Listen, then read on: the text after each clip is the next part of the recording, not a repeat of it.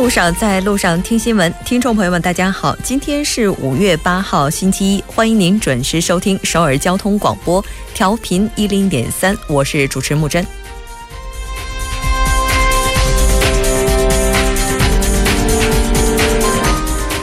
韩国总统选举的四千两百四十七万九千七百一十名选民当中，已经有一千一百零七万两千三百一十名行使了自己的选举权。再过十二个小时，剩下的百分之七十三点九四的选民将开始交付自己的希望。最高领导层的权力真空，再过几个小时将会被填补。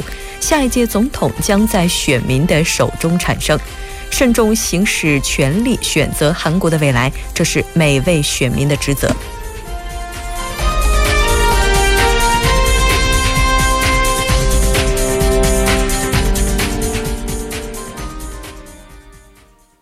好的，接下来来关注一下今天的要闻新闻。在韩国，韩国大选倒计时一天，主要候选人奔走全国拉票。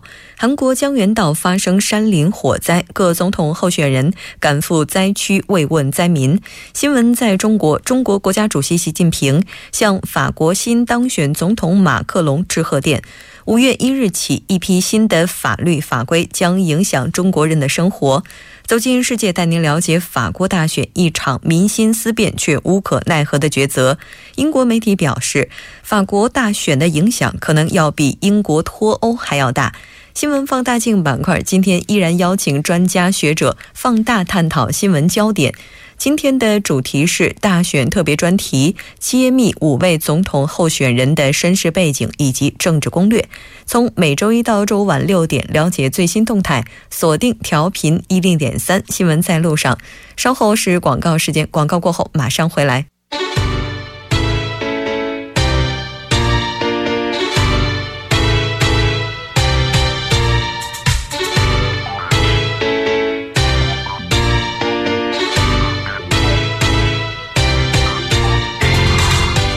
晚六点到八点，以全新的角度、精准的定位，为你奉上最新最快的新闻资讯。锁定《新闻在路上》。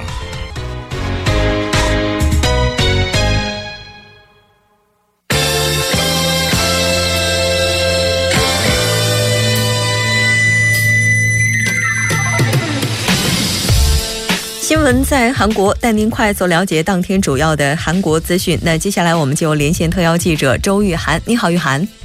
主播你好，很高兴跟玉涵一起来了解今天韩国方面的主要资讯。那今天也是韩国大选倒计时只剩下一天的日子，应该说只剩下十几个小时了。我们先来了解一下今天的第一条消息吧。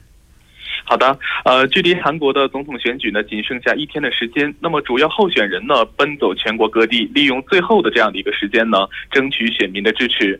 民调支持率居首的最大在野党共同民主党候选人文在寅呢，于当天上午，呃，在首尔召开了记者会，呼吁选民支持。随后呢，他奔走于釜山庆尚南道、大邱庆尚北道和中清北道摆票。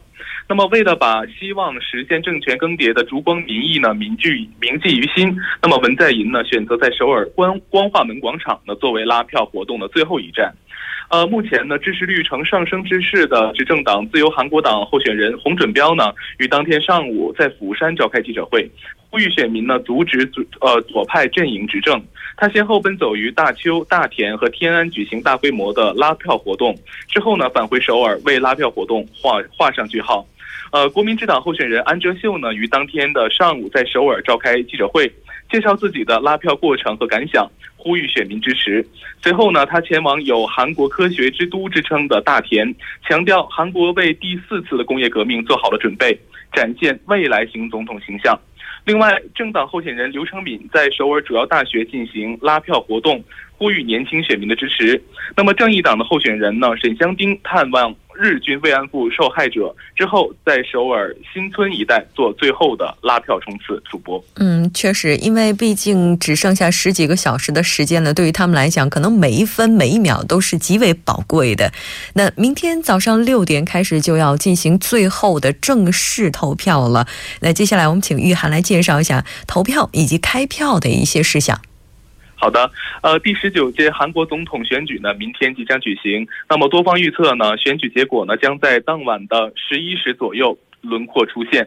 呃，那么韩国中央选举管理委员会呢，今天表示，第十九届总统选举的开票工作呢，预计将在大选次日的十十日上午六点到七点左右结束。那么选管委呢，计划当天上午。八八点到十点左右呢，召开全体会议，宣布新当选的总统。那么选管委方面预测呢，新当选总统呢将在开票率达到百分之七十到八十的十呃十点十呃十号的凌晨啊二到。两到三点左右呢，基本是可以确定的。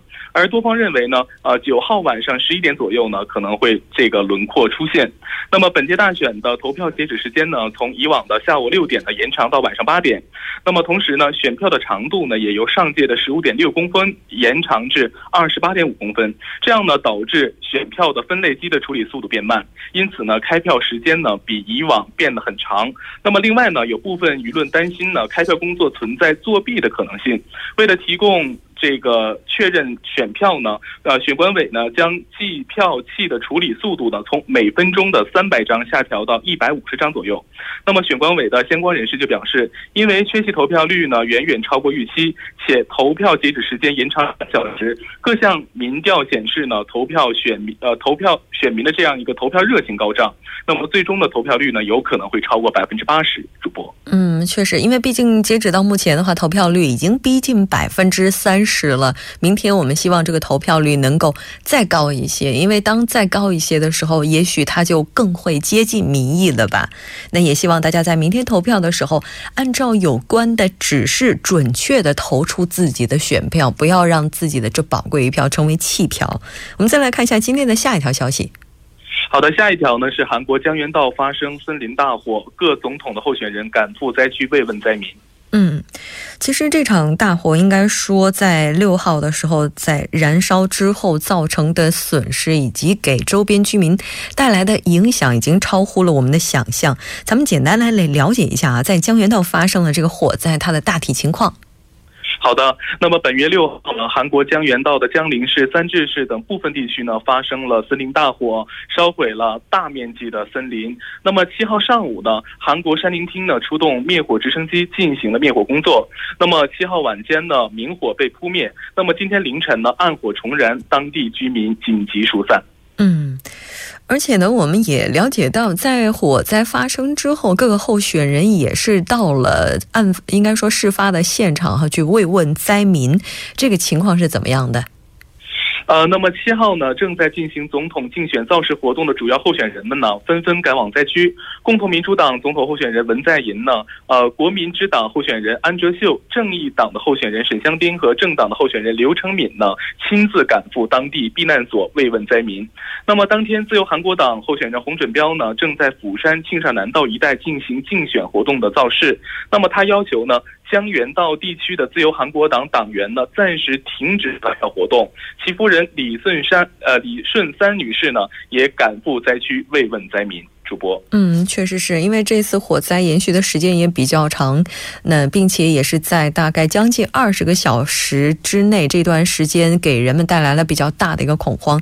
关于事故的原因，包括后续我们还需要加强的地方，可能在整个灾难完成之后，还需要我们进行一个事后的整理。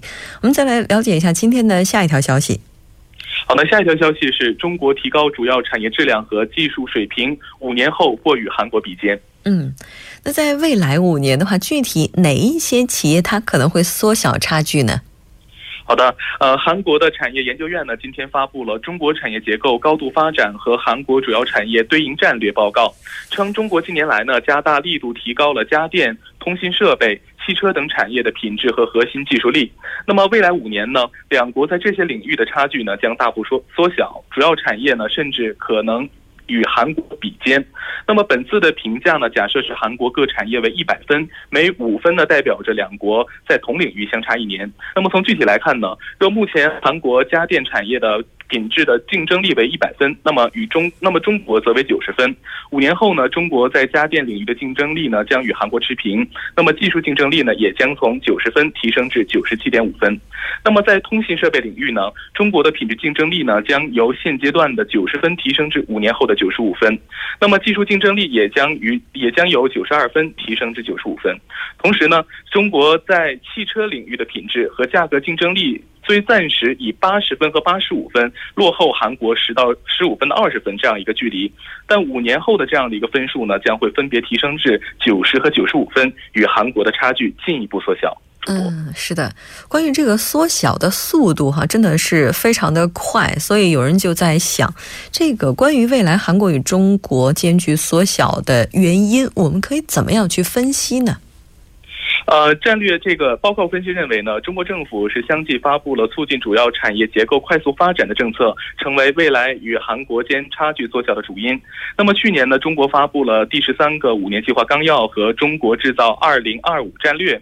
那么通过深深全面的深化改革，充分发挥市场在资资源配置中的决定性作用，强化企业在主体当中的地位，那么激发企业活力和创造力，创创造力，同时呢，也是促进了主要产业的发展。嗯，确实，而且呢，在第四次产业革命整个大背景之下，也许所有的速度都会超乎我们的想象。非常感谢玉涵今天给我们带来这一期连线，我们下期节目再见。再见。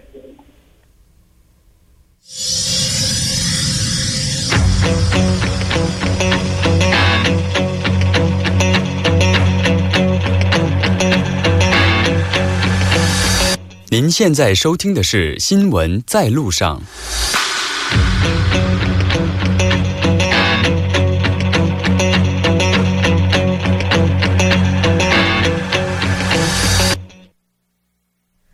新闻在中国带您快速了解当天主要的中国资讯。接下来，我们就连线特邀记者木易。木易，你好。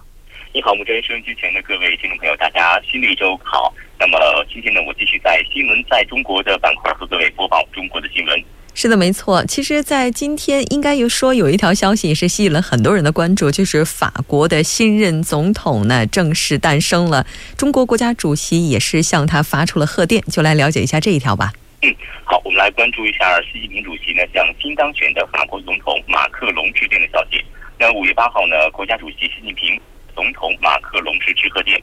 习近平在贺电中指出，法国是第一个同新中国正式建交的西方大国，中法的关系具有战略的意义和国际影响力。呃，近年来呢，持续健康稳定的发展，中法呢同为联合国的安理会常任理事国，有着重要的国际影响力的大国，对于世界和平的稳定发展负有特殊的重要责任。保持中法关系的稳定健康发展，不仅是有利于两国和两国人民，也有利于世界的和平、稳定、繁荣。那中方呢，愿意同法方携手努力，推动紧密持久的中法全面战略合作伙伴关系迈向更高的水平。嗯，是的，没错。那其实这条消息应该说也是在各方引起了比较大的一个反响，也期待未来中法两国能够在各个领域取得更多的合作与发展。那接下来这条消息是另外的一条跟中国公路收费有关的，先来看一下今天这条消息是什么。好的，我们来看一下新闻啊。那公路收费话题呢，一直是备受国人关注。随着内蒙古自治区五月一号起呢，取消了全省所有政府环带二级公路的收费工作。截至目前呢，全国已经有二十八个省份取消了对政府环带二级公路的收费。央视微信呢近日是发文，二级公路取消了收费，那么一级公路和高速的收费取消还会远吗？也是备受了广大听众和观众的热议。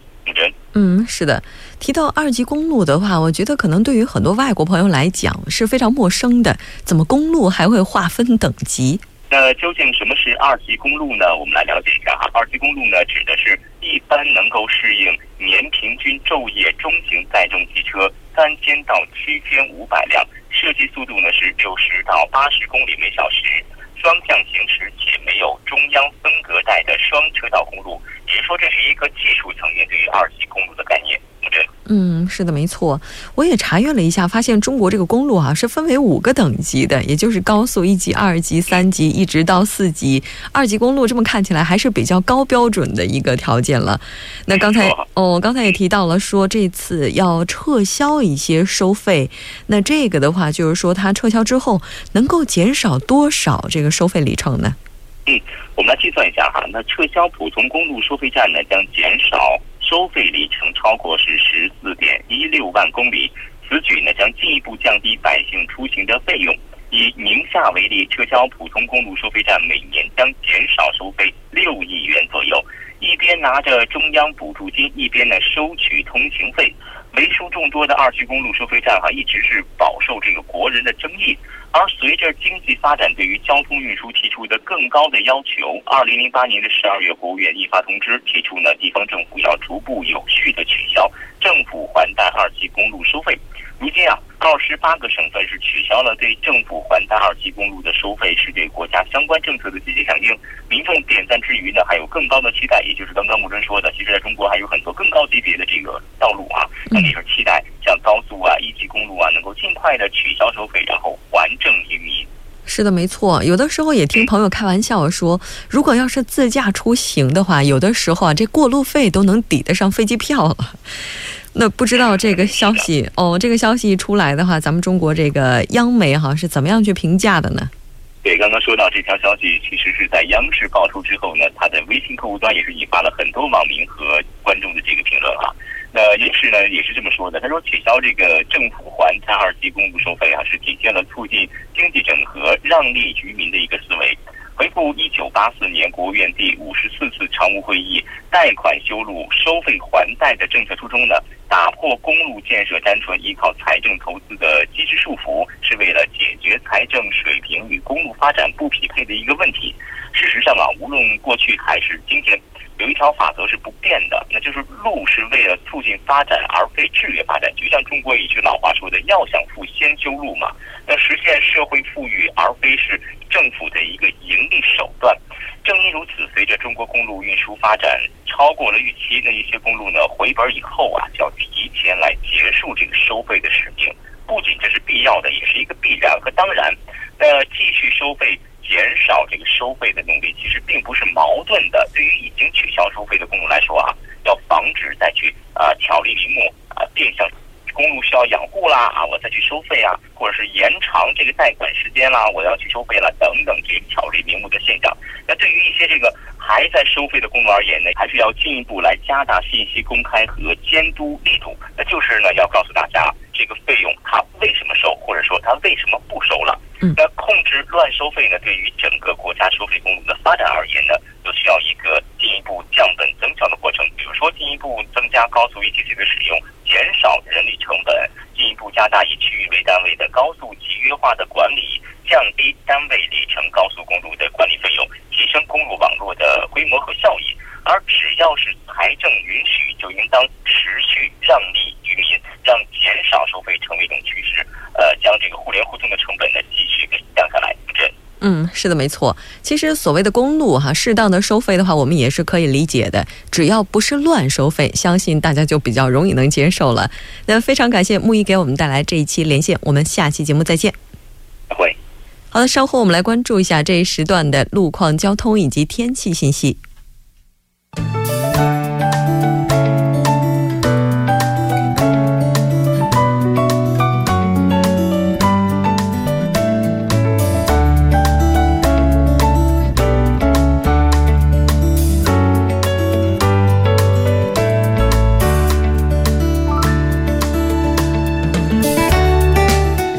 晚上好，今天是星期一，那这里是由影月为大家带来今天的首尔市交通及天气情况。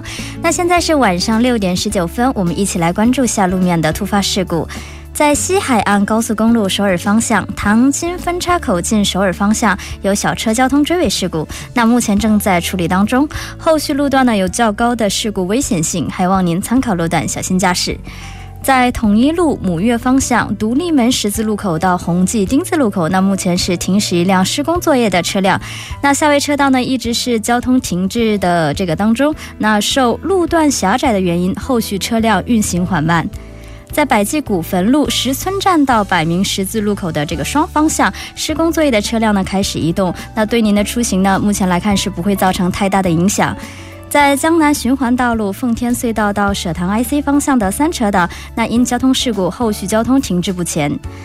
在新盘浦到旧盘浦站到丽水交叉路的三车道停驶的故障车辆呢，目前已经开始移动了。丽水高架到安全地带道路目前是畅畅通无阻的。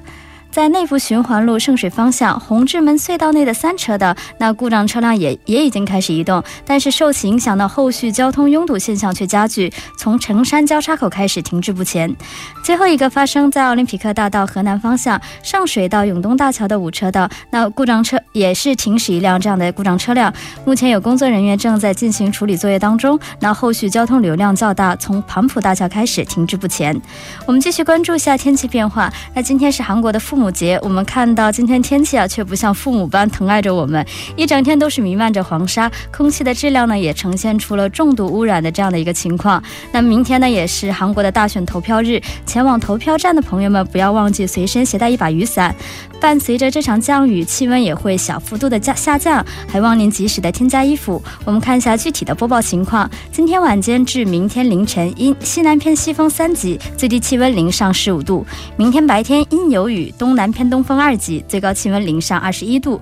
好的，以上就是这一时段的天气与交通信息。稍后我还会再回来。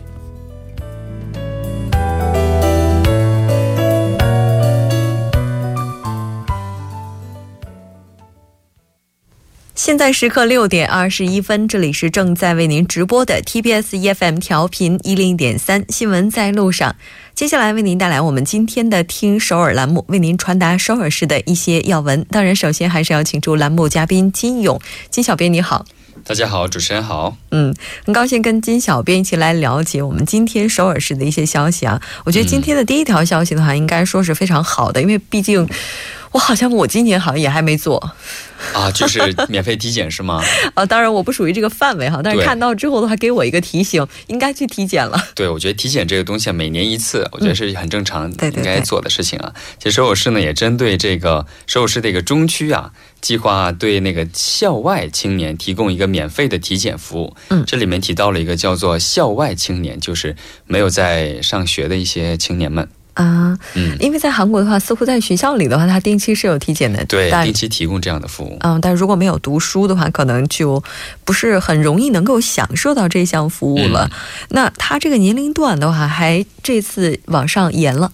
对，呃，首先呢是九到十八岁的校外青年是无条件的进行免费的接受服务，就体检。嗯，然后呢，十九岁到二十四岁的情况下呢，你的健康状态如果是不良、不是很好的情况下的青少年，可以去接受免费的这个体检。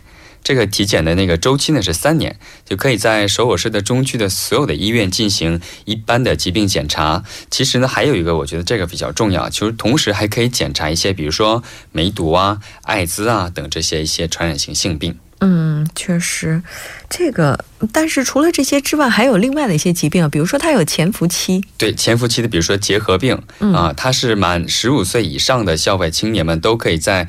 他这个中区所属的保健所接受检查，嗯，同时如果查出是阳性的话呢，也可以接受相应的治疗服务。嗯，确实，我今天下午还看到有一条消息啊，说现在韩国的话，一些老年人哈，他们可能这个为了准备自己的老后的生活，要有一大笔的资金，这笔资金当中可能就有医疗费。然后提到这儿的时候，文章当中也提到说，现在韩国这个医疗就是保险哈，它这个资金库现在有点慢慢的告。结了，就是如果出现这种情况，也就意味着，如果他把有限的资金用在更为有效率的地方的话，也许能够让这笔资金使用的更有效率。对对，其实这个效率可能就是体检。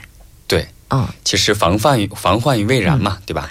是的，同时也提醒大家哈，这个应该要这个定期的接受体检哈，同时也在提醒我本人的感觉。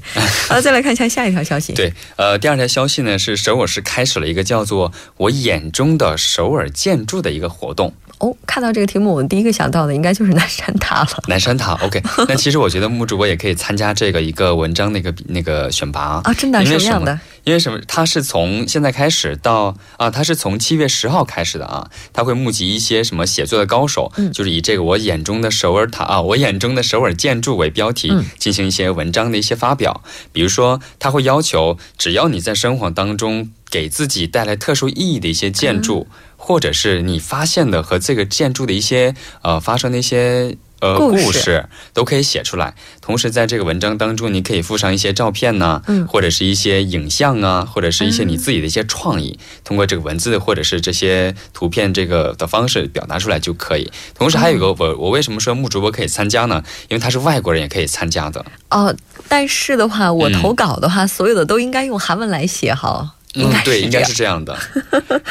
哎，这个稿子我该怎么投呢？嗯，就是把这个写写好之后呢，发送到这个投稿方式是三 w 点儿 seoul arimdaun konmul chagi 点 kr，然后就可以了。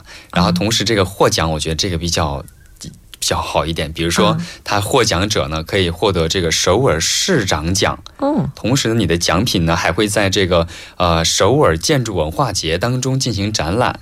哎呦嘿，听了之后心痒痒，而且还有时间，它是从七月十号开始哈。对对。哎，这段时间如果您要是觉得自己跟这些建筑还没有什么故事的话，可以充分的去发生一些故事，比如说跟朋友一起去体验一下，看一看都是可以的。